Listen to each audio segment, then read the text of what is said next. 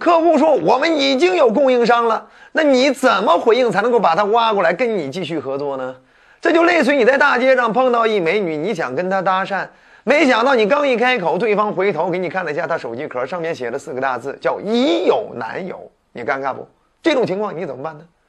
对不？啊，这就类似于我们目前的贸易大环境，哎，供大于求。以前打价格战还行，现在你打价格战都不行。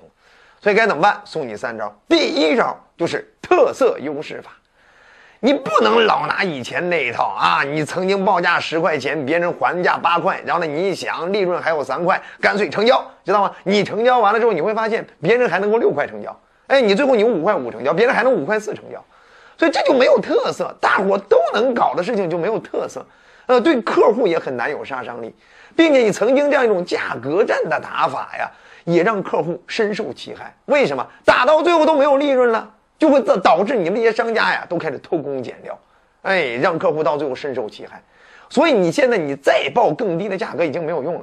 客户听完哇这么低价格肯定偷工减料，他上上来第一印象就不好。那该怎么办呢？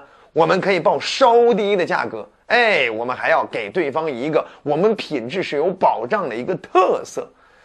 怎么描述自己的特色呢？举例，就像你们有这种什么使用了什么高新科技技术，哎，你们有哪方面的专利发明？你们用了哪方面的一些呃材料？哎，这种材料呢，啊，在整个行业你们是一种垄垄断的，所以你们在这方面呢，可以以最低的成本，然后呢，保证最高的品质。对不对？哎，当你能够拿出这类的特色给客户说明一下的话，客户会觉得哟，还真是又低价又能够有品质保障，那么选择你这家他就有了自己的理由了，没错吧？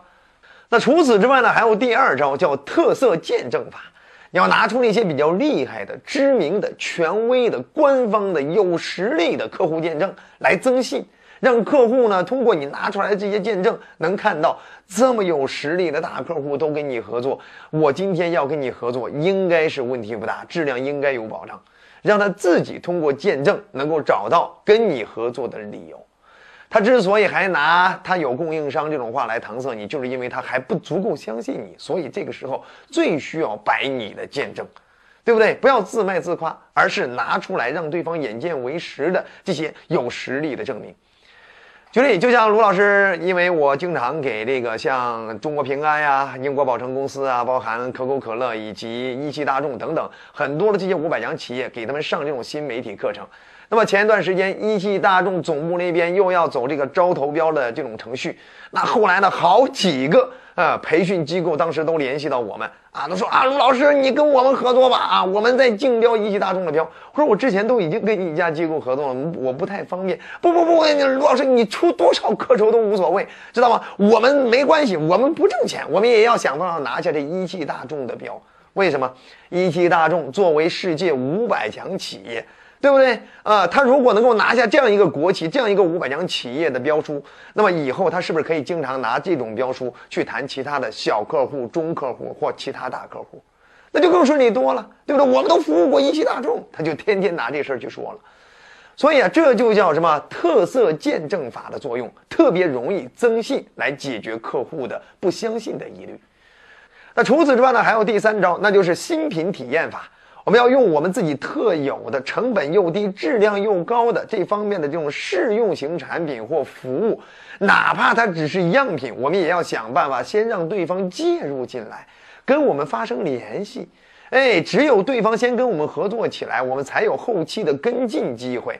除此之外呢，我们先让对方体验上我们的东西了之后，哎，你是不是先对对方好了？人们都有互惠心理，你对他好，他吃你嘴短，拿你手短，他是不是也会对你有一个反哺反馈呀？对吗？这样的一种情况，你至少跟对方在后期谈的时候，你占了心理优势，对方也对你更有好感，更容易走向最后的成交，没错吧？更重要的是，你把对方介入进来了之后，你们就可以有很多的机会，可以再发生链接。比如说，再让他过来，呃，到访一下你们公司，考察一下，然后呢，参访一下，然后呢，你或去呃拜访一下他，或者你们一起搞一个饭局，一起搞一次游学，慢慢的关系越来越熟络了，都已经成为无话不谈的朋友了。那拿下订单还叫事儿吗？没错吧？好了。不管怎么样，希望以上这三招呢，都可以让你未来面对那种说我们已经有供应商的客户，轻松的搞定他。那问题又来了，如果有你的同行开始接触你的客户了，我们如何防止客户被同行挖去呢？在下一集我们再见。